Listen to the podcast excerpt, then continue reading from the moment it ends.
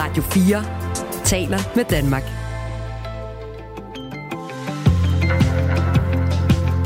Velkommen til Radio 4 morgen.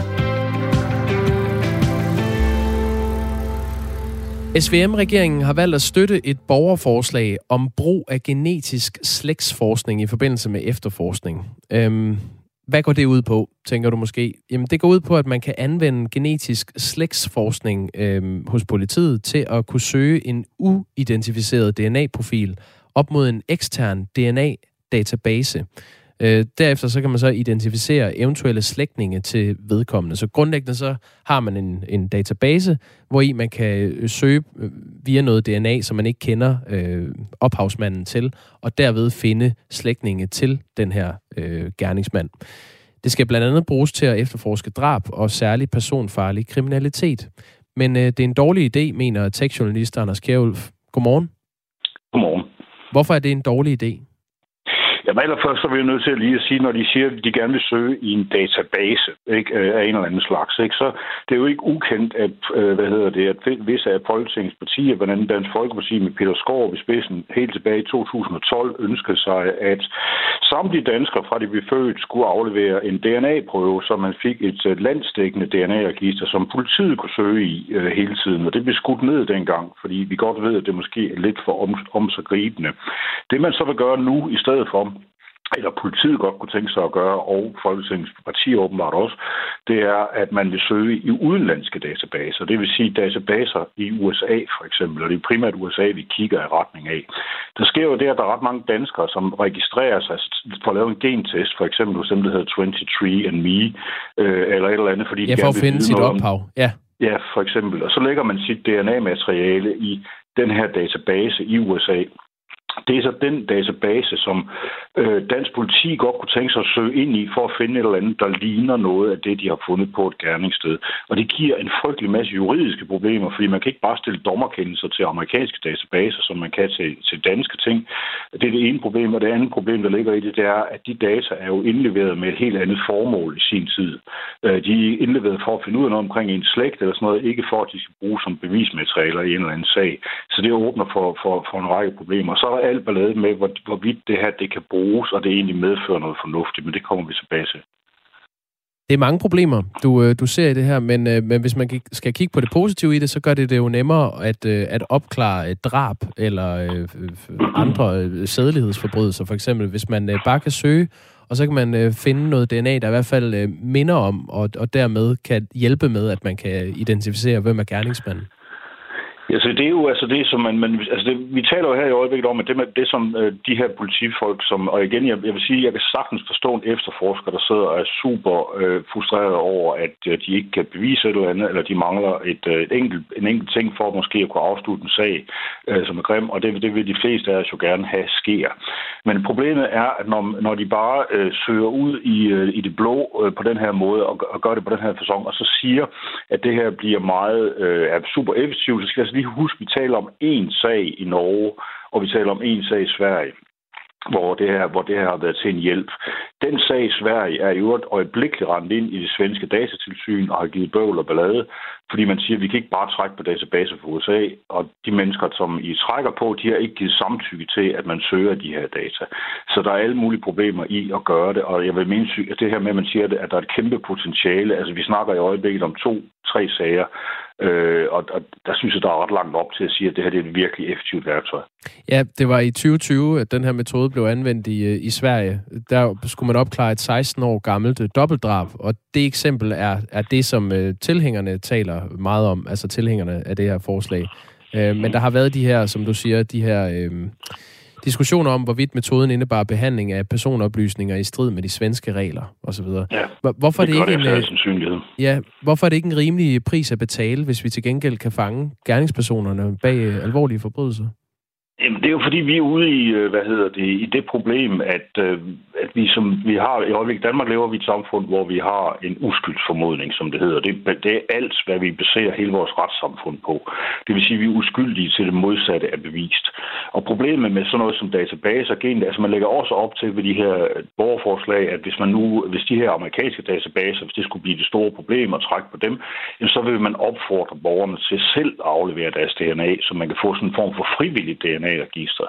Men, men ulykken ved det her, det er jo, altså jeg ved ikke, om du kan huske, om du er gammel nok til at huske det begreb, der hed forbryderalbummet. Altså, at man kom i forbryderalbummet, hvis man gjorde noget slemt. Mm. Øh, og det, det, det, i gamle dage indebar det, at man fik taget sit fingeraftryk, og så kunne politiet slå op i fingeraftryk for det gerningsskade, og så, var man, så kunne man måske udpeges som forbryder. Og det var noget slemt at komme i det her. For. Det var kun fordi, man havde gjort noget, man kom derud. Den er vi ved at vende til, at vi alle sammen skal stå i det her forbryderalbum hele tiden, altså med for eksempel med DNA-oplysninger. Øh, og vi skal jo huske med DNA, det forholder sig altså sådan, vi har kun ét genom. Hvis det først ligger inde hos staten et eller andet sted, jamen, så, så er det der, og så ved man rigtig meget, potentielt mange ting om os, og, man, og det kan bruges til alt muligt. Men grundlæggende er problemet, at man mistænkeliggør øh, en hel befolkning. Hvad er det for nogle negative konsekvenser, du kan se ved, at staten kender vores DNA? der er rigtig mange forskellige negative konsekvenser. Primært så ligger der enormt mange informationer, som det virkelig er svært at holde nallerne fra. Øh, hvad hedder det? Man får rigtig meget at vide om de her om, om mennesker via, via DNA i dag. Forskningen er kun lige begyndt på det her område, men altså meget tyder på, at man for eksempel kan vide noget omkring sygdomsbilleder, øh, altså hvad der er risiko for vedkommende skal udvikle forskellige typer sygdomme. Det har også været nævnt noget med, at man for eksempel kan se risiko for, for psykiske sygdomme oveni. Øh, der er hele de familiære ting, altså hvem er man i familie med, og at hver gang jeg afleverer, hvis jeg bestemmer mig til at aflevere mit DNA, og det er derfor, jeg faktisk synes, at folk er en lille smule skødesløse, hvis de bare afleverer deres data til en eller anden amerikansk database, fordi man kan ud fra min, min DNA, der kan man også udlede mine børns, for eksempel. Og det vil sige, at så kommer de faktisk også med, og det er jo noget af det, som politiet gerne vil ind i her. Det vil sige, at hvis de bare har en lille stump DNA fra et, et familiemedlem, jamen så kan de også finde frem til alle andre i den samme familie. Så, så det er ikke bare en selv, det handler om. Det kommer også, man udsætter også hele sin familie for, at den her information kommer til at ligge og flyde et eller andet sted. Og igen, hvis vi lige kort nævner de der amerikanske databaser, de har haft store problemer med at passe på data. De, altså der, de er blevet hacket faktisk en enkelt gang, nogle af dem. Plus at data har det med at flyde over i andre firmaer, som ikke nødvendigvis har noget med det første at gøre, så man pludselig risikerer, at det bliver brugt imod en et andet sted fra. Jeg fortæller lige lidt om, hvordan det virker, det her øh, slægtsforskning. Øh, ved at anvende genetisk øh, slægtsforskning vil politiet kunne søge en uidentificeret DNA-profil op mod en ekstern DNA-database. Det er det, vi har været øh, øh, nede i her, Anders Kjærulf. Ja, ja. Og herefter kan man så identificere eventuelle slægtninge til vedkommende. Så kan politiet på baggrund af de her eventuelle slægtsrelationer kunne videregive oplysningerne til en slægtsforsker, og øh, den slægtsforsker vil så herefter via kirkebøger og personregistre kunne lave et stamtræ. Og stamtræet kan dernæst blive udfyldt øh, frem til nutiden, og så kan politiet øh, bruge det videre i, i efterforskningen. Øhm, da retsordførende i går diskuterede det her borgerforslag i, øh, i Folketinget, så kom det øh, uopklarede drab på Emilie Meng fra 2016 øh, op. Blandt andet sagde Bettina Kastbjerg fra, øh, fra Danmarksdemokraterne, i Danmark har vi 30 uopklarede kvindedrab, så tænk på, hvis vi kunne opklare et drab som Emilie Meng-sagen. Tænk på, hvad det kunne gøre for de efterladte at forsvare og få stillet gerningsmanden til ansvar. Du sukker lidt, øh, Anders Kjærulf. Ja, det gør jeg jo, fordi det her det er det sædvanlige måde, man argumenterer på. Altså, der, der er jo ingen her, i hverken, øh, hverken hjemme hos mig, eller inde i jeres studie, eller ude blandt resten af befolkningen, som vil modsætte sig, at vi opklarer drabet på Emilie Meng det er en forfærdelig sag. Det vil være øh, dejligt for, og fantastisk for familien at få den afsluttet, og for os alle sammen. Og det vil også, og de her 30 uger klare drab, vil det alle sammen gøre. Men det her er jo et, vi er jo nødt til at sige, at det her det er jo et skud i togen. At tro, at man måske kan det her. Ikke? Det svarer lidt til, når, når politikerne hele tiden bare siger, at hvis vi altså, hvis vi gør et eller andet helt bestemt, jamen, så får det den logiske konsekvens, at men vi ved det ikke, det er jo hypotetisk det her. Vi ved slet ikke, om der eksisterer de her muligheder i den her sammenhæng. Det er, en, det er en stærkt hypotetisk ting, og man bruger hele tiden de her store, grimme sager som undskyldning for at indføre nogle ting, som i den grad i det her, det er noget, vi skal diskutere, før det bliver gjort. Men, men når man laver en, en, meget dybt. Ja, når politiet laver en efterforskning, så, så handler det om at efterprøve forskellige spor, øh, og der mm-hmm. kunne det her spor jo godt være med til at indsnævre feltet af mistænkte. Jamen, det kan det da helt sikkert, men altså, vi er nødt til stadigvæk at sige, at hvis man fører den her tankegang helt ud, så er vi nødt til at sige, at altså, vi kan opklare alle forbrydelser i hele landet. Hvis bare vi alle sammen laver det lille offer, at vi får skudt sådan en lille chip ind i kroppen, som betyder, at man hele tiden ved, hvor alle mennesker befinder sig henne 24-7. Det kan godt lade sig gøre. Det kan vi godt begynde at arbejde på. Og så ved vi, hvor borgerne er hele tiden. Når vi ved, hvor borgerne er hele tiden, jamen, så kan vi også bare øh, slå tilbage på et vist tidspunkt, så kan vi sige, at der er begået en forbrydelse, altså var det de mennesker til stede, så må det være ham, ham og ham. Og så kan vi gå ud og anholde dem. Ikke? Men det ved vi jo godt, det har vi ikke lyst til. Øh, og derfor så er det her det er det samme, der er vi på vej ud over en kant, hvor vi giver alt for meget magt øh, til staten øh, til at gøre de her ting. Og det øh, er noget, som sagt, altså, jeg mener ikke, vi bør gøre de her ting uden en meget lang diskussion. Og den skal være oplyst, og den skal vare efter min mening, så er der ikke noget, der haster i den her sammenhæng. Det må være et spørgsmål om at sige, hvis vi skal bruge et halvt år på at diskutere det her, få det undersøgt til bunds, øh, og finde ud af, om det virkelig er det, vi vil, så synes jeg, det er det, vi skal gøre. Vi skal ikke bare sige, om der ligger nogle forfærdelige morsager derude, og så er vi nødt til at gøre et eller andet, som vi ikke engang ved, om virker.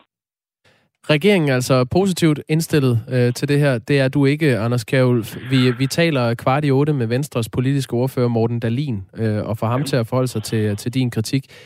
Hvad er din besked til ham? Altså min besked er primært den, der hedder at sige, at, at lad nu være, bare fordi man kan noget, som man i dag i det her tilfælde, der taler vi om noget, som ikke er helt 100% sikkert i forhold til ret mange. Der er en masse andre ting i det her, som giver problemer med DNA-beviser i det hele taget. Men vi taler om, bare fordi man kan noget, så skal man ikke nødvendigvis gøre det. Man er nødt til at sige, at det, der kendetegner en civilisation, et demokrati øh, og et, øh, et oplyst befolkning, det er, at vi lader være med at gøre ting, som vi kan se, der er alt for store risici øh, ved på lang sigt. Det sagde tech-journalist Anders Kjærulf. Tak skal du have. Selv tak.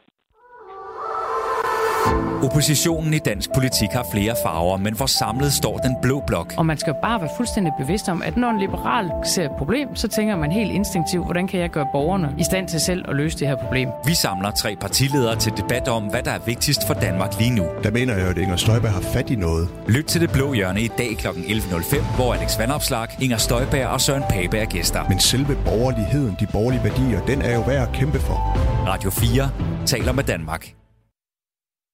Vi har fået en sms, Anne, ja. øh, fra John, som spørger, øh, hvilken sang har Burt Bacharach skrevet sammen med eller til øh, The Beatles?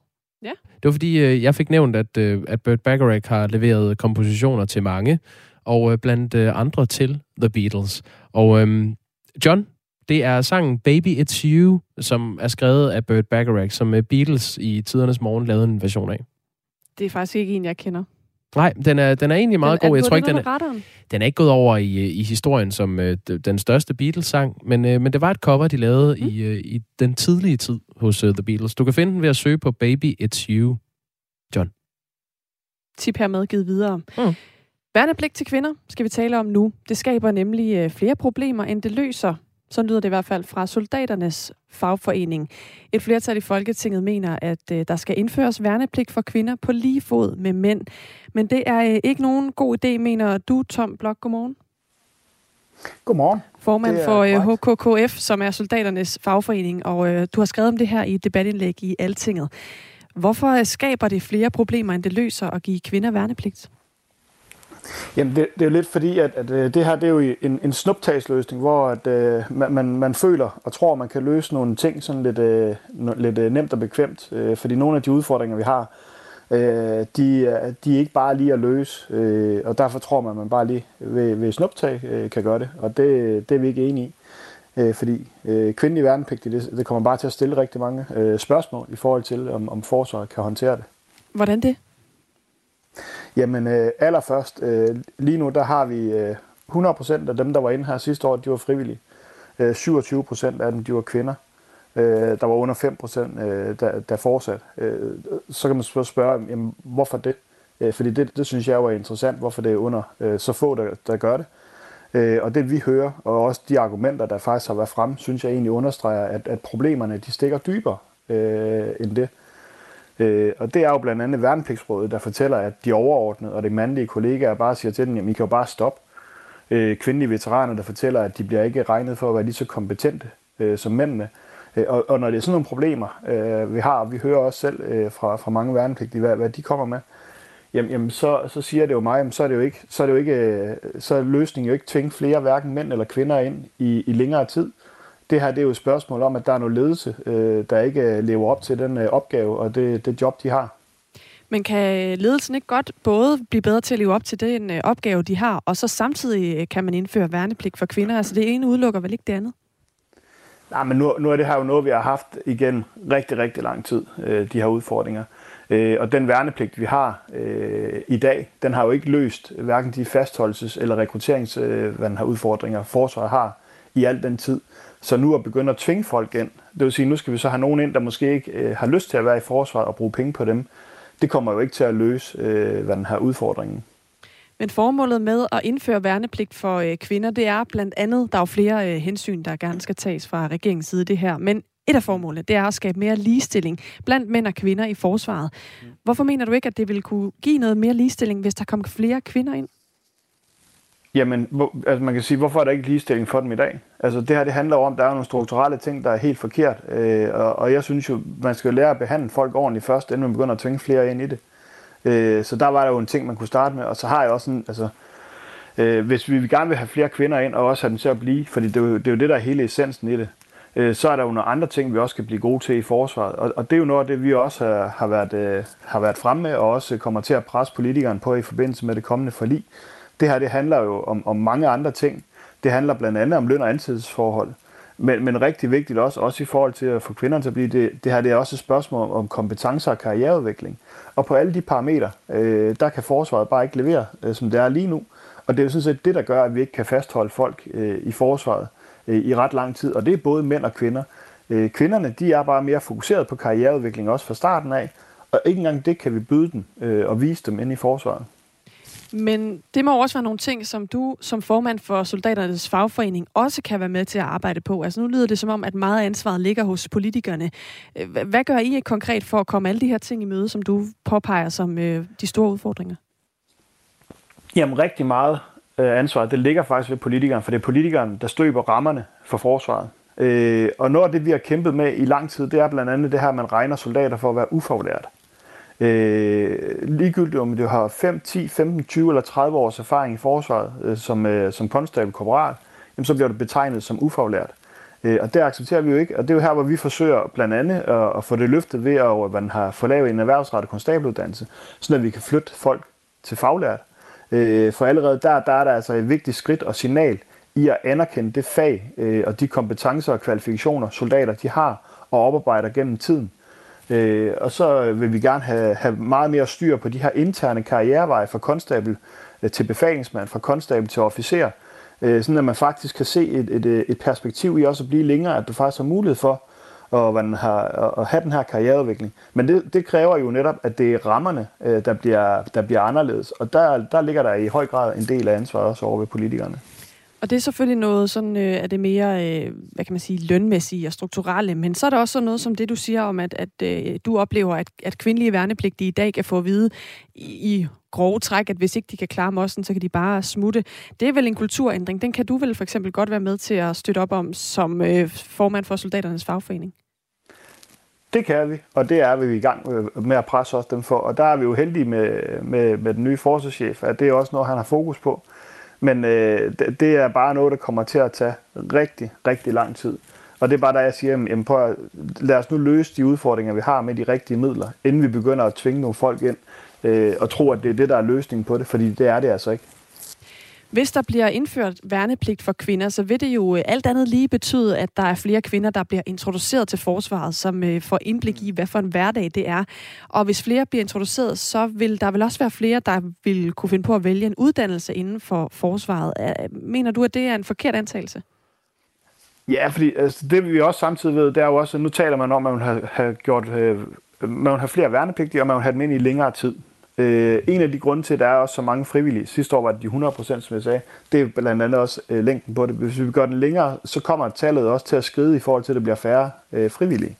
Øh, så vi kommer til at tvinge folk ind. Og det er bare det, hvis vi begynder at tvinge folk ind, øh, skal det så være 50-50? Øh, vil det så sige, at nu skal vi måske så tvinge en masse kvinder ind, som overhovedet heller ikke gider? Øh, hvad så med dem, der gerne var frivillige og måske gerne vil? Skal vi så til at udelukke dem? Øh, hvad enten det er kvinder eller mænd. Men er det ikke det, det samme, det bare, som man gør med værnepligten i dag? Altså, der tvinger man vel også ind, eller også så, øh, så kommer folk selv? Jamen, øh, man kan sige, at mændene de har værnepligt til, at altså, de møder op på forsvarsdag til session. Øh, kvinderne, de får, alle kvinder de får tilbudt øh, muligheden for at komme ind øh, og kommer, kan komme så til, til session. Øh, så, og som jeg sagde, der var 100% af dem, der var inde sidste år, de var frivillige. Øh, og igennem de sidste mange år, der har det ligget og svinget mellem 98-100%, så man har jo ikke rigtig øh, tvunget nogen folk ind igen mange, mange år. Hvordan kan du vide, at man vil komme til at tvinge flere, ind, altså flere kvinderne ind, hvis der kommer værnepligt for dem? Jo, du, altså, lige nu, der ud af alle de kvinder, der får det tilbudt, øh, der er der 27 procent, øh, der har sagt, at, at dem, der er kommet ind, der har sagt ja til at komme ind. Men kan der ikke være øh, noget af det, der også handler om, at man som kvinde jo heller ikke på samme måde bliver inviteret indenfor? Nu er jeg selv kvinde, øh, og har ikke selv været i militæret, ja. men jeg, jeg mindes faktisk ikke, at jeg har fået tilbud. Det har jeg garanteret. Det har i hvert fald ikke været noget, jeg har sådan har registreret. Øh, så tænker du ikke også, at der kan være, eller hvorfor tænker du ikke, der kan være en idé i, når man ligesom laver det som en del af værnepligten, at så er der måske nogle kvinder, der ellers ikke vil have stiftet bekendtskab med forsvaret, som så vil få øh, lyst til at gøre det? Jamen, du, du kan måske godt finde nogle, øh, nogle enkelte, der kan være med på det, men, men det er stadig ikke det, der kommer til at løse øh, de udfordringer, vi, vi har ved at lave en, en større værnepligt, for den har ikke løst øh, de problemer og udfordringer, vi har, fordi de her problemer, vi har, det er jo ikke, det er jo ikke nogen, der lige er opstået. Dem har vi haft gennem de sidste øh, 10-15 år. Og, og værnepligten har ikke øh, bidraget til at løse det. Hvad skal der så til, hvis ikke det er værnepligten, der er løsningen her? Hvad er det så, øh, man skal skrue på? Det, det vi taler om, man kunne gøre, det var, at man, man kunne begynde at satse mere et, allerførst på at, at få, få fastholdt det personel, man har. Øh, sådan at man er sikker på, at man ikke øh, mister mere, fordi blødningen lige nu, den er, den er for voldsom. Øh, dernæst, så kan du begynde at indkalde nogle flere konstable elevhold. Det vil sige, at du får nogle flere folk ind, der er frivillige, der vil forsvaret, og der, der også gerne vil vælge det til gennem længere tid, og så kan du begynde på en øh, opbygning. Øh, og det er også, altså det, det, der også er sjovt med den der værnepligt, øh, det kan godt være, at den skal være der i en eller anden form. Øh, det skal jeg ikke kunne sige. Øh, men jeg synes bare, inden vi beslutter os for, at nu skal vi bare have en, en øh, endnu flere ind som værnepligtige, og vi skal have dem ind i endnu længere tid, så synes jeg bare, at vi skulle gøre os selv den, øh, hvad den her, den, øh, den, øh, hvad den her, ja, lad os få undersøgt det øh, i en undersøgelse, og så få undersøgt, et, hvad vil vi med værnepligten, og to, hvad skal de værnepligtige? Fordi lige nu, der uddanner vi også folk øh, værnepligtsmæssigt til noget, de ikke øh, måske kommer til at bruge igen. Øh, så det handler også om at bruge øh, hvad den her, de penge, vi, vi nogle gange har, og de penge, vi får, øh, på en fornuftig måde, så vi får mest muligt ud af det. Tak fordi du var med her, Tom Blok. Det var så lidt formand for HKKF, som er øh, soldaternes fagforening. Altså øh, om det her øh, flertal i Folketinget, der jo faktisk mener, at der skal indføres værnepligt til kvinder. Kenneth skriver, naturligvis skal der være kvinder med i værnepligten. Hvis man forventer lige løn, må man forvente lige forhold. Elisabeth fra Sjælland skriver, kvinder er simpelthen ikke så fysisk stærke. Nå. To inputs til, øh, til den debat. Radio 4 taler med Danmark. Vi talte før om sangen øh, Baby It's You, som mm. uh, Burt Bacharach har skrevet, og som uh, flere kunstnere har lavet fortolkninger af gennem tiden. Burt Bacharach døde jo i går, 94 år gammel. Og Carsten Nørlund skriver, øhm, Hej til jer på Radio 4. Sangen Baby It's You findes på Beatles LP Please Please Me. Der er den skæring nummer 10, og det er en fin melodi og sang med tidlig Beatles musik. Venlig hilsen, Carsten. Øhm, det er også en Thomas Tømmer, ja. ind på. Han skriver, Baby It's You er også indspillet af Elvis Costello. Har i øvrigt Costello og Bacharachs fælles album Printed from Memory. Øh, ja, og den, det, er en, øh, det er autocorrect, der har været inde og tage fat i Thomas Tømmers øh, besked. Den hedder Painted from oh. Memory, øh, det album. Men det er jo rigtigt, Burt Bacharach har skrevet en del til Elvis Costello. Ja. Eller sammen med. Øhm, fantastisk musik også. Ja. Det må også være en weekendanbefaling. Ja, det vil jeg sige. Det er jo faktisk den her, som jeg spillede lidt tidligere. Det er Elvis Costello, det her. Oh, Ikke lige ham, der spiller Lad den lige stå lidt. Det er så... What do you get when you fall in love? The guy with him to burst your bubble. That's what you get for all your trouble. I never fall in love Vi vil altid have sange. Ja, det er det gode ved øh, gode komponister. De, øh, sangene kan de ikke tage fra os. Minderne har vi lov at have. Ja, det har vi. Lad dem bare, øh, bare lade den ligge som et underlæg øh, til en øh, lille teaser, vi lige kan, øh, kan give her. til en historie, vi kaster os over om 5 minutter her i programmet. Den går på, at EU-parlamentets formand Roberta Metsola opfordrer EU-landene til at sende kampfly til Ukraine. Der er blevet sendt artillerisystemer og kampvogne, og nu øh, vil hun altså opfordrer til, at øh, Vesten også sender kampfly afsted. Det skete i en tale til øh, Ukraines præsident Zelensky, som i går besøgte EU-parlamentet i Bruxelles. Vi øh, taler med Hans Peter Mikkelsen, som er selvstændig forsvarsanalytiker og tidligere militæranalytiker, øh, om det, den her opfordring. Øh, hvad vil det gøre ved russernes reaktion i hans optik, og hvad involverer det egentlig at sende kampfly til Ukraine? Det kan du høre om om øh, fire minutter. Nu er der nyheder på Radio 4. Offentligt ansatte må endnu en tid tage til takke med 19 grader indendørs. Det siger konservativs energiordfører Mona Jul til Radio 4. Vi er stadigvæk i en energikrise. Energi er stadigvæk en knap ressource. Og derfor, øh, derfor forestiller jeg mig ikke, at vi allerede skal gøre noget ved det nu. Men jeg kan sagtens forstå argumentet for det. Jeg tror, vi er mange, der er trætte af det. I september sidste år blev regeringen, regioner og kommuner enige om at anbefale at sænke temperaturen i offentlige bygninger. Odense har netop åbnet saunaerne i kommunen, men Odense vil også gerne skrue op igen til 21 grader i skoler og offentlige bygninger. Det bliver ikke lige nu, siger energioverføreren. Man kan sige, at priserne skal jo helst heller ikke stige igen, og det har det her jo været med til at sørge for, at de i hvert fald ikke har gjort, altså øh, at de nu falder lidt igen. Ikke? Mona Jul kan ikke sige, hvornår man igen kan skrue op for varmen. EU-landene er enige om, at der skal gøres mere for at bremse irregulær migration til EU. Derfor vil man blandt andet øge overvågningen af de ydre grænser og øge antallet af hjemsendelser. Det siger EU-kommissionens formand Ursula von der Leyen efter et topmøde i Bruxelles i går.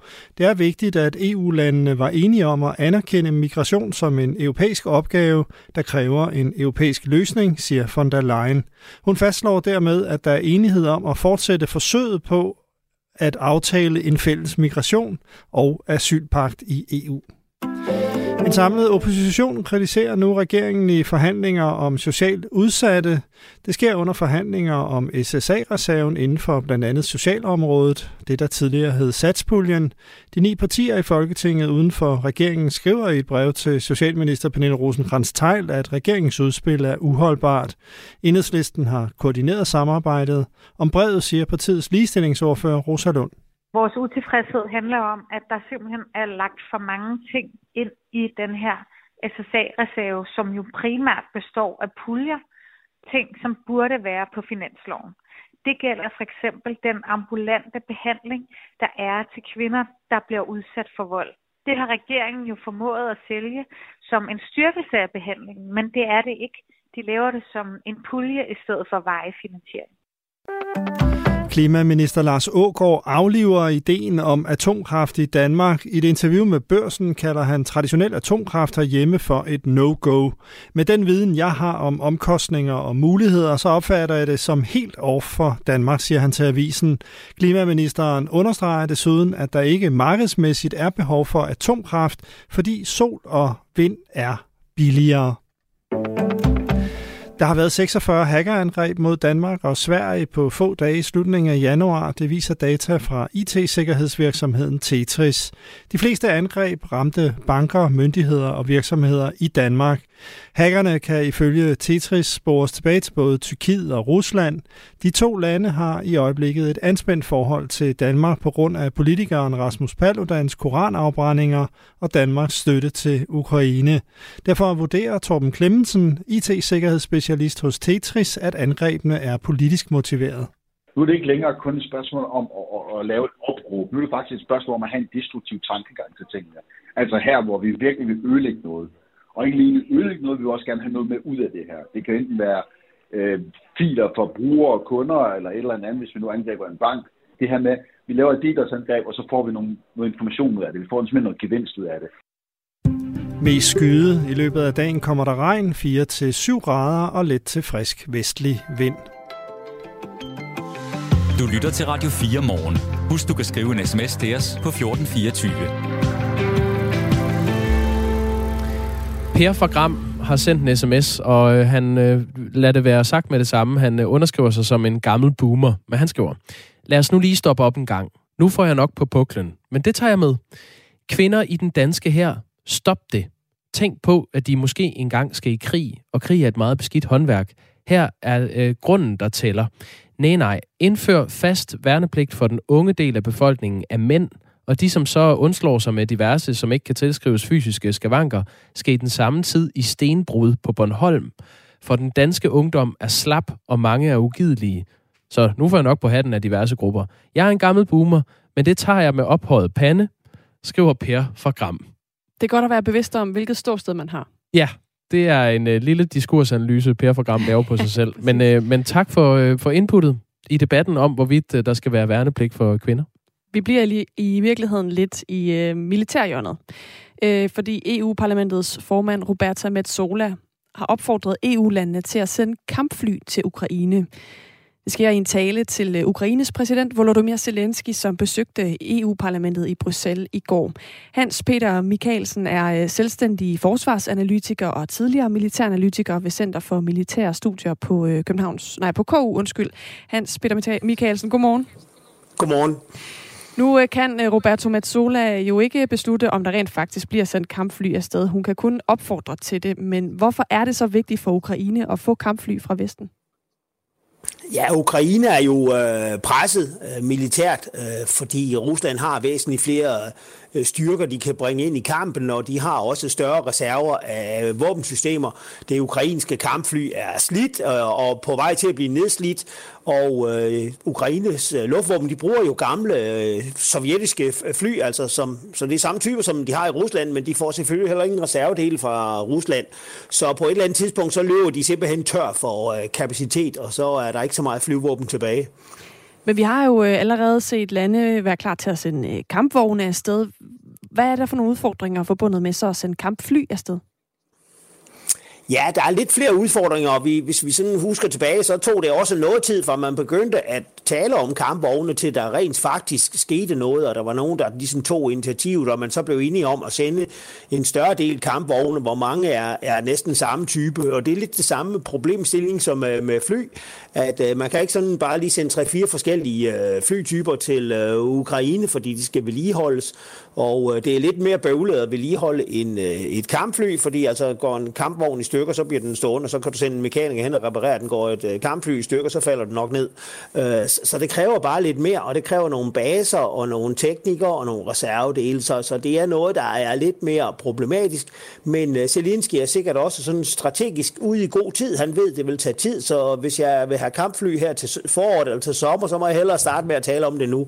Øh, så det er nok det, der er sket. Han er ved at være gavet i den her øh, forhandling, som det jo også er at få ting øh, sendt til Ukraine fra, øh, fra blandt andet EU og USA.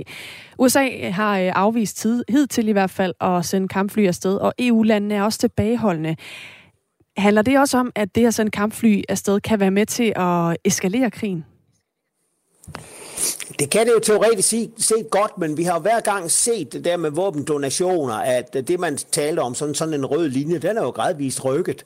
Og selvfølgelig har Rusland hver gang brokket sig over, hvordan øh, Vesten hjælper Ukraine med, med våben, og at det kan få konsekvenser. Men den der røde linje er simpelthen rykket, og nu taler vi kampvogne så, så øh, i øjeblikket, øh, som kan være med til at give øh, Ukraine et overtag, så de måske kan bryde igennem den russiske front og være med til at og, øh, og gøre, at de kan generobre nogle af deres, øh, de områder, de har tabt. Og der vil kampfly også være en rigtig god øh, øh, god hjælp for Ukraine, så de kan støtte det fra øh, deres øh, kampe fra luften. Øh, så, men, men det er klart, at det kommer der pludselig sådan øh, langt rækkende missiler til de her kampfly, som man kan skyde midt ind i det russiske øh, område, altså i, øh, ind i selve Rusland. Så kan det blive problematisk, og derfor er kampfly jo uden, altså kampflys siger man, det skal jo sige sammen med våben. Der skal jo også nogle våben til de her kampfly, som øh, passer til de opgaver, Ukraine skal øh, løse, og det vil formodentlig være støtte til den ukrainske hær tæt omkring fronten, øh, eller måske at skyde lidt ind i baglandet på ammunitionsdepoter og lignende, ligesom man har gjort med de, for eksempel de her HIMARS artillerisystem tidligere. Vores lytter Jesper skriver på sms'en, det vil vel kræve, at fly ville skulle lette fra Polen og være oplagte mål for Rusland, og det vil vel kunne være farligt for NATO? Ja, det, det er en, en, god observation, fordi et af problemerne med øh, kampfly i Ukraine er også de vestlige kampfly. Der har været talt om F-16, som vi også har i det danske flyvåben. De har sådan en luftindtag nede under, under maven, og øh, de skal helst have en rigtig fin øh, asfalteret startbane. Og de gamle sovjetiske russiske fly, de har været beregnet til at, at bruge på sådan mere øh, grove startbaner, hvor det ikke betyder så meget, fordi de kunne tage luften ind et andet sted, når de kørte på jorden.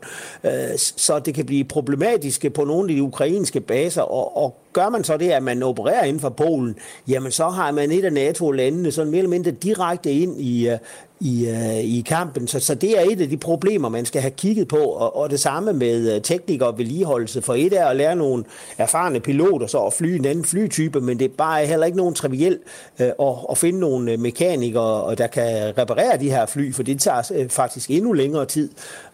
Så, så det er et aspekt, man siger, hvor skal de operere fra, hvem skal reparere og servicere dem. Øh, det er et af de, de problemområder, der skal kigges nærmere på. Og i forlængelse af, af både Jespers sms og det, du siger her, så øh, er det jo også relevant at nævne, at Vladimir Putins talsmand Dmitri Peskov har kommenteret, at Vesten overvejer at sende de her kampfly til Ukraine. Ifølge det ukrainske medie Pravda, så siger han, vi ser det som intet mindre end stigende deltagelse af Storbritannien, Tyskland og Frankrig i konflikten mellem Rusland og Ukraine. Efterhånden forsvinder den tynde grænse mellem indirekte og direkte deltagelse. Han siger også, vi kan kun udtrykke vores beklagelse og konstatere, at sådanne handlinger fører til eskalering, forlænger konflikten og gør den mere smertefuld og pinefuld for Ukraine. Og så forklarer Dmitri Peskov også, at eventuelle kampfly til Ukraine ikke vil ændre Ruslands vej til at opnå målene for den særlige militære operation, som øh, landet jo altså kalder krigen. Han nævner altså øh, eskalering og en forlængelse af konflikten. Hvor alvorligt skal man tage hans ord? Altså skal vi forvente et decideret militær øh, modsvar? Nej, øh, jeg, jeg synes egentlig, det er, kan man sige, forholdsafdæmpede reaktioner, at det vil øh, forlænge og eskalere konflikten. Ja, fordi set fra russisk øh, synspunkt, så skal Ukraine sådan set bare afgive de landområder, som, som øh, Rusland nu har øh, Europa nede syd og øst på, og, og, og gerne lidt mere til. Så selvfølgelig vil det forlænge konflikten, øh, fordi Ukraine kæmper jo for at få deres land tilbage. Øh, så, så jeg ser det faktisk som en forholdsvis mild reaktion. Øh, Øh, Øh, så, øh, og, og vi har set det der, at der har været retorisk, har været, været betænkeligt, men det er klart, set fra russisk øh, synspunkt, så er det jo selvfølgelig træls, for at sige det på jysk, at, at øh, Europa bliver ved med at støtte Ukraine, fordi så overgiver de sig nok ikke lige med det samme. Så det er nok sådan, vi skal se det. Vi har været omkring nogle af de udfordringer, du ser, Hans Peter Michaelsen, ved den her øh, mulige Øh, beslutning om at sende kampfly afsted. Øh, Zelensky ankom jo øh, til Bruxelles efter at have været i Storbritannien, hvor øh, premierminister Rishi Sunak også slog fast tidligere på ugen, at der er ikke noget, som kan diskuteres, når det handler om kampfly til Ukraine. Men vi ved også, at USA indtil videre har været tilbageholdende, EU-landene er tilbageholdende. Hvor sandsynligt er det, at Ukraine kommer til at modtage kampfly fra Vesten? Ja, øh, hvis vi nu kigger lidt tilbage, også da man talte kampvogne, så i starten så var det også sådan, at der er ikke rigtig nogen, der vil tage øh, initiativ til at være de første, vel? og så gik der alligevel noget tid, og så kom det. Så, så jeg tror faktisk, at vi vil se det i løbet af noget tid. Det, det skal lige modnes politisk, man skal lige kigge på hinanden, og så er der en eller anden land, der skal sige, jamen vi vil faktisk godt sende nogle fly afsted. Og så det, øh, har det, vi set tidligere, så er det lidt ligesom nogen, så går, så går der lidt hul på bylden, og så kommer det nogle af de andre med. Men det er klart, at det er vigtigt for NATO-landene, øh, øh at, at der er øh, fodslag, og man skal også nemlig blive enige om, sige, hvad er det så for nogle fly, så de netop ikke øh, har øh, tre forskellige flytyper, som skal operere med tre forskellige teknikere fra, øh, så begynder det at blive rigtig øh, problematisk. Så, så vi er nok inde i den fase her inden for den næste måned, kunne jeg tænke mig, så kunne der være, der kommer en beslutning, men den, den skal lige modnes politisk, og der skal være en del drøftelser på kryds og tværs. Så kan det være, at vi tager fat i dig igen, Hans Peter Mikkelsen. Det er I velkommen til. Tak for det. Selvstændige forsvarsanalytiker, som altså øh, var med her til morgen, fordi der er øh, snak om, i hvert fald opfordring fra EU-parlamentets formand Roberta Metsola til at sende kampfly afsted til Ukraine. Klokken er 7.43. Du lytter til Radio 4 morgen. Prisstigninger og neutrale øh, sumpgrønne øh, cigaretpakker har ikke hjulpet på danskernes lyst til at, øh, at stoppe med at ryge cigaretter. Det viser en rapport, som kom i går fra Sundhedsstyrelsen, der hedder Danskernes rygevaner 2022. Og den øh, dokumenterer, at øh, stadig næsten hver femte person i Danmark øh, ryger cigaretter. eller en anden form for tobak. Og det er så et tal, der ikke har ændret sig i flere år, trods øh, prisstigninger. Og øh, det har blandt andet fået moderaterne til at foreslå, at cigaretpriserne skal sættes markant op, øh, særligt hvis man vil have øh, unge mennesker til ikke at begynde at ryge. Vi øh, taler med Monika Rubin, som er sundhedsordfører for Moderaterne klokken øh, kvart i ni her til morgen. Og øh, vi har også Socialdemokratiets forebyggelsesordfører Mathilde Powers med i øh, halen på det interview med Monika Rubin. For Socialdemokratiet har ikke helt taget stilling til, om man synes, at cigaretpriserne skal yderligere op. Så der er sådan en, ikke en øh, 100% uenighed, men i hvert fald øh, lidt debat. Og der er noget, de lige skal have snakket om i regeringen. Ja, det kan de gøre kvart i ni, så. Ja, og hvis du har holdninger til det, øh, dig der lytter med, så må du gerne skrive ind på 1424. Er det en god idé at sætte øh, cigaretpriserne yderligere markant op for at øh, få folk til at stoppe, dels, men primært få folk til ikke at begynde at ryge. 1424 er nummeret. Her er Radio 4 morgen. Politiet kan snart få et nyt værktøj, som øh, man kan bruge til at bekæmpe grove forbrydelser. Justitsminister Peter Hummelgaard øh, gik i går sammen med flere af Folketingets partier og fremsatte et beslutningsforslag om, at genetisk slægtsforskning skal kunne bruges i efterforskning af grove forbrydelser. Med øh, genetisk slægtsforskning vil politiet kunne hive en øh, uidentificeret DNA-profil øh, og holde den op imod en anden øh, DNA-database for at se, om der er et match. Og det er noget, der ikke tidligere øh, har været lovligt. Herefter kan man så identificere eventuelle slægtninge til vedkommende øh, i forbindelse med efterforskning af grove forbrydelser. Og det kan så være med til at indsnævre feltet af mistænkte. Morten Dalin er politisk ordfører for øh, Venstre. Godmorgen. Godmorgen. Må jeg ikke starte med en lille øh, rettelse? Det var jo, faktisk det. ikke regeringen, der fremsat beslutningsforslaget. Det var faktisk en drabsefterforsker fra Københavns Universitet, der havde lavet et borgerforslag, mm. der har samlet opbakning fra 50.000 danskere, som vi så fra venstre side og også fra regeringens side jo så valgte at, at støtte. Så det var faktisk ikke engang noget, der kom øh, fra os. Det var faktisk noget, der kom fra, Nej, I støtter fra borgerforslaget. Ja, okay. Ja, præcis. Øhm, det er godt lige at få ryddet den misforståelse af vejen. Øh, lad os lige tale om, om substansen. Hvorfor synes du, det er en god idé at tillade politiet at gøre brug af genetisk slægtsforskning? Fordi det virker. Øh, fordi at øh, når det her forhåbentlig bliver til, til virkelighed i Danmark, så bliver det en rigtig god dag for øh, politiet, og en rigtig dårlig dag for voldtægtsforbrydere og, og drabsmænd. Vi ved fra udlandet, at det er et meget effektivt øh, efterforskningsmiddel, hvor man kan opklare øh, meget, meget voldsomme forbrydelser meget hurtigere, meget mere øh, effektivt. Øh, både sager, der jo sker nu, men sådan set også øh, uopklarede sager til, øh, tilbage i tiden. Så det er et meget øh, effektivt øh, værktøj, der på den ene side giver politiet nogle rigtig gode værktøjer til at komme efter øh, de mennesker, der begår alvorlige forbrydelser, men på den anden side samtidig øh, sikre øh, retssikkerheden øh, for den enkelte øh, danske borger. Så alt i alt er det bare et super godt forslag. Der er også bred politisk opbakning til det, men øh, der er også kritik. Øh, tidligere på morgenen talte vi øh, blandt andre med øh, Anders Kjærulf, som er tech-journalist, og han sagde følgende om de problemer, der kan være ved at benytte genetisk øh, slægtsforskning i efterforskning. Vi er ude i, øh, hvad hedder det, i det problem, at, øh, at vi som vi har i øjeblikket Danmark lever vi i et samfund, hvor vi har en uskyldsformodning, som det hedder. Det, det er alt, hvad vi baserer hele vores retssamfund på. Det vil sige, at vi er uskyldige til det modsatte er bevist. Men, men ulykken ved det her, det er jo, altså, jeg ved ikke, om du kan huske, om du er gammel nok til at huske det begreb, der hed forbryderalbummet. Altså, at man kom i forbryderalbummet, hvis man gjorde noget slemt. Det var kun fordi, man havde gjort noget, man kom derud den er vi ved at vende til, at vi alle sammen skal stå i det her forbryderalbum hele tiden. Men grundlæggende er problemet, at man mistænkeliggør øh, en hel befolkning. Hvad siger du til det, Morten Dalin? Jamen, jeg forstår godt, hvor det er, journalisten øh, gerne vil hen, men jeg, jeg er faktisk ikke enig i, øh, i, i kritikken. Og hvis man kigger på de lande, øh, som har indført det her, så er det jo eksempelvis øh, USA, og så er det også i, øh, i, i Sverige.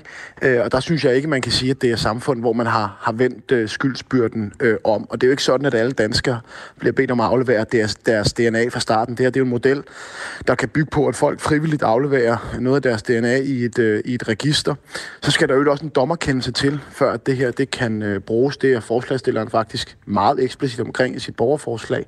Så i forhold til de retssikkerhedsmæssige aspekter, så skal man selvfølgelig altid være opmærksom. Det er vi også i, øh, i Venstre, og det kommer vi også til at være, når vi laver den konkrete øh, model, fordi jeg tror fuldt og fast på, at det er muligt at lave noget, der gør, at man kan opklare meget alvorlige forbrydelser mere effektivt, samtidig med, at man passer på, på danskernes data, og selvfølgelig også på retssikkerheden. Men det, det kommer til at være et, et træk, man laver fra en database, hvor øh, til folk har leveret deres DNA i en anden forbindelse. Det er ikke, fordi man har indleveret sin DNA med henblik på, at så kan man øh, være med til at opklare en forbrydelse, som en, man øh, er relateret til, har stået bag. Det er sådan noget slægtsforskning, hvor man øh, har brugt sin, øh, sin DNA og fået, så ligger den så i en bank, som man så kan få lov til at indhente oplysninger fra, øh, fra politiets og så kan man side. derfra sådan bygge, et, et, bygge et stamtræ og se, om der skulle være et, et match, eller et nogenlunde match et eller andet sted, og så kan politiet lave deres efterforskning øh, derfra. Det er jo ikke sådan, og det er det jo heller ikke i dag i danske retssal, at det kan bruges alene som, som bevis. Og så er der jo også den ekstra beskyttelse i det her forslag,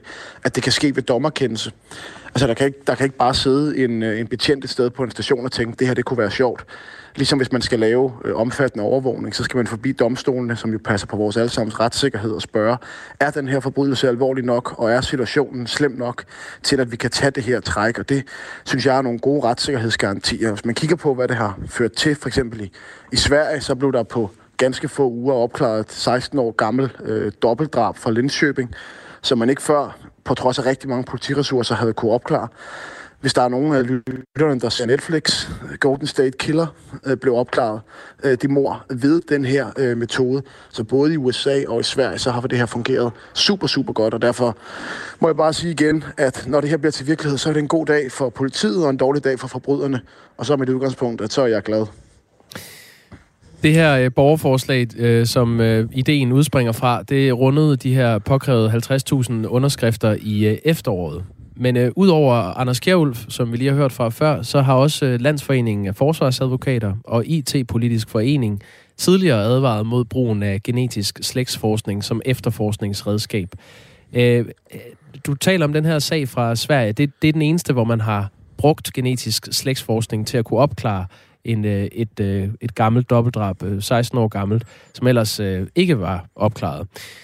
Morten Dahlin, kritikken på, øh, på det her går blandt andet på, at bevisbyrden vendes om, så alle som udgangspunkt er mistænkt. Øhm, hvordan vil I sikre, at det her efterforskningsredskab står mål med de resultater, man kan opnå ved det? Jamen, det skal jo sikres på den måde, at der skal en dommerkendelse ind over, før man kan anvende det, så det ikke bare er noget, man kan bruge på, på må og få øh, så skal det også kun ske ved øh, alvorlige forbrydelser. Altså det er ikke, hvis øh, du nu er gået ned i, den lokale kiosk og, og hapset en, en sneakersbar, og politiet skal efterforske øh, det. Og så jeg, jeg er grundlæggende ikke enig med præmissen om, at man vender bevisbyrden om. Det er ikke sådan, at du og jeg lige pludselig bliver mistænkte for alle mulige øh, drab. Det her det er jo et, et, øh, et efterforskningsværktøj, der giver politiet nogle spor at gå efter. Præcis ligesom at hvis der er blevet begået en, en forbrydelse i lufthavnen, og politiet sidder og kigger på overvågningskameraer og siger, der var de her fem personer i nærheden, øh, mens forbrydelsen skete, dem må vi hellere gå ud og snakke med. Jeg tænker ikke, det er, de, det er nok de færreste danskere, der vil sige, at det var en eller anden mistænkeliggørelse af dem. Det er jo bare at gå ud og snakke med de mennesker, der var der. Har I set noget? Hvorfor var I i nærheden? Øh, kunne man være involveret i det her på den ene eller på den anden måde? Det er præcis det samme her. Altså jeg ser det her som et, et ekstra værktøj, som er meget effektivt for, for dansk politi, eller kan blive meget effektivt for dansk politi, og kan hjælpe med at opklare nogle af de mest bestialske forbrydelser, der desværre bliver, bliver begået herhjemme. Vi skal lige høre fra Anders Kjærulf igen. Han, øh, han indtalte en besked til dig. Øhm, lad os høre, hvad det var, han øh, ville sige. Fordi man kan noget, så skal man ikke nødvendigvis gøre det. Man er nødt til at sige, at det, der kendetegner en civilisation, et demokrati øh, og et, øh, et oplyst befolkning, det er, at vi lader være med at gøre ting, som vi kan se, der er alt for store risici øh, ved på lang sigt. Der er store risici ved det på lang sigt, Morten Dahlin. Anerkender du det? Nej, det gør jeg faktisk ikke. Jeg er enig i det første, som øh, journalisten siger, at øh, det, der kendetegner demokrati, det er, at man passer på, på retssikkerhed på hinanden, og man altid opvejer fordel versus øh, risiko. Øh, så det er jeg sådan set helt enig i, men jeg er ikke enig i, at der er store risik- risici ved det her. Vi har jo en god dansk tradition for sagtens at kunne skrue sådan nogle modeller sammen øh, på en ordentlig måde, både i forhold til retssikkerheden, i forhold til bevisbyrde, i forhold til det helt klare øh, retsprincip, der også findes i det danske retsvæsen, om at man er uskyldig indtil det modsatte er bevist. Der er intet af det, vi går på kompromis med. Det her, det er bare at give øh, politiet nogle efter nogle ekstra efterforskningsværktøjer. Altså man kan i virkeligheden sammenligne det med, at i takt med, at teknologien udvikler sig, så har vi jo også givet politiet muligheden for at kunne etablere overvågning øh, hos forbrydere. Det kunne være bander eller rockere. Øh, selvfølgelig med dommerkendelse først, og det er præcis det samme her, at når teknologien udvikler sig, så skal vi jo også følge med og, og give vores dygtige politi de efterforskningsværktøjer som, som der er brug for, men altid med fokus på retssikkerhed, og der er selvfølgelig ikke nogen, øh, der, skal, der skal erklæres øh, skyldige, før det, øh, før det rent faktisk er det. Det her det handler jo grundlæggende om, øh, hvor meget skal vi give staten? Altså, hvor mange værktøjer skal vi give staten i øh, et forsøg på at opklare øh, forbrydelser, som selvfølgelig øh, vi alle sammen har interesse i, skal opklares, og samtidig balancen i, at man ikke øh, giver staten for meget information om enkelt borger. Anders Kjærulf, han, øh, han sammenlignede det med, at, øh, at man kunne tage DNA-prøver fra alle nyfødte børn, og så kunne man jo lave en bank. Så ved man jo også, så kender man alle øh, danskers DNA på sigt. Man kunne også indoperere en chip på alle danskere, og så ved man, hvor alle befandt sig hele tiden. Øhm, der er en øh, uh, sms her, der taler om lidt det samme, øh, Morten Dahlin. Der står, det her det er et skred i vores retssikkerhed, og staten skyer ingen midler i målet om total overvågning. Det er skræmmende. Hvad, hvad siger du til, til de overvejelser? Ja, det, det, det, det tror jeg bygger på en, en grundlæggende misforståelse om, hvad det er, det her forslag det går ud på. Uh, det her det handler ikke om at tage alles nyfødte DNA fra starten af. Det er vi modstandere af. Der er heller ikke nogen, der har talt om at indoperere en chip. Det her det er at give politiet mulighed til at bruge uh, hvad hedder det, uh, Øh, data til at efterforske i forhold til at bygge nogle stamtræer og se, hvem der potentielt set skulle være i kikkerten for deres øh, efterforskning. Altså, dem der mener det der, jeg tror grundlæggende ikke, de forstår, hvad forslaget går ud på, fordi det er så langt fra virkeligheden, at vi skulle tage folks DNA eller operere chips i nakken på dem. Det er der, så vidt jeg ved, meget, meget, meget få mennesker, der har foreslået. Det er ikke noget, vi går ind for i Venstre. Vi er et, øh, et liberalt parti, og det her, det står fuldstændig på mål med, med liberale principper. Til gengæld, så giver det så politiet nogle rigtig effektive værktøjer. Og jeg må bare sige, at jeg stiller mig på, på offrene og for politiets side her. Der er nogle forbrydelser, vi i dag ikke kan opklare, som vi kommer til at kunne øh, opklare. Og det gør vi selvfølgelig uden at gå på kompromis med retssikkerheden. Så jeg synes alt i alt, det er et super, super godt forslag. Jeg er bare glad for, at det bredt flertal i Folketinget endte med at, med at bakke op. Tak skal du have, Morten Dahlin. Selv tak. God arbejdsløst. Ja, tak i lige måde. Øh, politisk ordfører for øh, Venstre. Bent giver Morten Dahlin ret. Anders Kjærulf, øh, tekstjournalisten, er doven i sin argumentation. Allerede i dag er hele befolkningen potentielt skyldig i enhver kriminalsag. Politiet snæver hurtigt ind via vidner og kameraer og andet. Det der er blot endnu et værktøj. Faktisk til at være endnu bedre til at ikke anklage forkerte, mener Bent. Øhm, Jeppe skriver, Morten Dahlin aner ikke, hvad han taler om. Øh, forskellen på overvågningsbånd og den DNA-sporing er, at man kan blive udpeget, selvom man ikke er til stede, skriver Jeppe.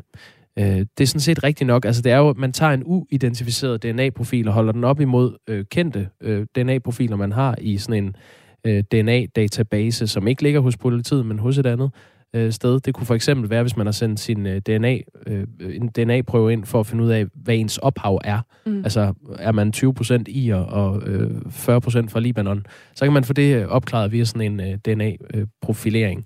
Og det er der, man så kan trække fra, og så kan man så øh, holde det op imod øh, dem, man kender. Er der nogen, der minder om, kunne være relateret til den her person, som vi kender, jamen, så har man allerede indsnævret feltet af, af mistænkte. Det er altså det, regeringen øh, bakker op om. Vi får se, hvor den øh, lander. Jeg har lyst til at blive lidt i det tekniske hjørne, faktisk. Ja, skal vi gøre det? Jo. Øhm, der skulle ikke ret meget mere end en øh, meget kort reklamevideo til, før Googles nye øh, bud på en samtalerobot, Bard hedder den, havnede i modvind. Ja, det er øhm, en rigtig sjov historie. Det er nemlig en skøn historie. Der bliver lagt en reklame ud på Twitter, hvor man spørger den her øh, samtalerobot. Altså, vi har jo talt meget om den her chat-GPT-robot, som er fra Microsoft, mm. øh, hvor man kan stille spørgsmål, og så svarer den faktisk nogle ret sådan velformulerede svar. Det er så ligesom Googles bud på det. Bart hedder den. Blev spurgt i den her øh, video, hvad den kan fortælle en 9-årig om opdagelser fra James Webb rumteleskopet. Så sker der det meget uheldige, at den giver et forkert svar fordi den svarer, at teleskopet var øh, det første til at tage billeder af en planet uden for jordens solsystem. Og så er der hurtigt nogle astronomer, der stryger til tasterne og siger, at det, det er faktisk øh, det, der hedder European Very Large Telescope, der har gjort det. Ja, og det, det sjove i det, det komiske er jo, at, at Google fuldstændig ukritisk lægger det ud som en reklame for deres nye søgemaskine kunstig intelligens, BART. Ja, altså man ikke lige tjekker lige den her ene video, vi lægger ud, hvor vi filmer, og vi stiller et spørgsmål. Skulle vi lige tjekke, om den svarer rigtigt? Investorerne har jo øh, givet øh, Google en kæmpe losing oven på den der, ja. det der reklamestunt. Øh, Alphabets øh, aktie dykkede med, med små 700 milliarder kroner i onsdags. Ja. Altså øh, Alphabet øh, faldt på, på aktiemarkedet. Så mo- moderselskabet til Google. Ja, ja. Øh, 700 milliarder. Øhm, meningen med den der BART øh, chatbot der, er, at den skal på sigt kunne øh, på en eller anden måde være det nye Google søgemaskine. Ja. Altså, at man, den kan give mere nuancerede skriftlige svar, end hvis man bare googler, hvem der er øh, præsident i øh, øh, Peru. Og, og så kan BART så også komme med forslag, altså hvis man skal øh, pynte op til fest, eller ja. man skal klæde sig ud, eller man mangler en selskabsleg, så kan den øh, ligesom øh, komme med nogle gode bud på, hvad kunne være sjovt at lave. Det er også bare sådan, det bliver lidt den svære to, ikke? Altså nu har vi talt så meget om den der chat-GPT, og øh, øh, der har været gymnasier og, og universiteter ude og sige, åh, den kan virkelig godt bruges, den her. Den, den kan virkelig lave nogle opgaver, man faktisk godt kunne få en hederlig karakter for. Og så tænker man, så kommer Google og siger, vi kan også. Prøv, prøv at se, hvad vi kan. Ja. Og så ej. Ej, du får, du får 0,3 Bart. Ja, det, det gør den altså. Æ, som i øvrigt er Brad bare byttet om på RA. Ja, det har du da helt ret i. Ja, det er en lille jagttagelse. Øh, ja, der er en, der gør opmærksom på, at det ikke er en reklame, men en eventpræsentation, ja. men det er godt det samme. Øh, tak skal du have for det input. Men det er, det er altså historien om Google Bart, som stadig ikke er helt så intelligent, at man kan kalde den gunstig intelligent. Klokken er 8.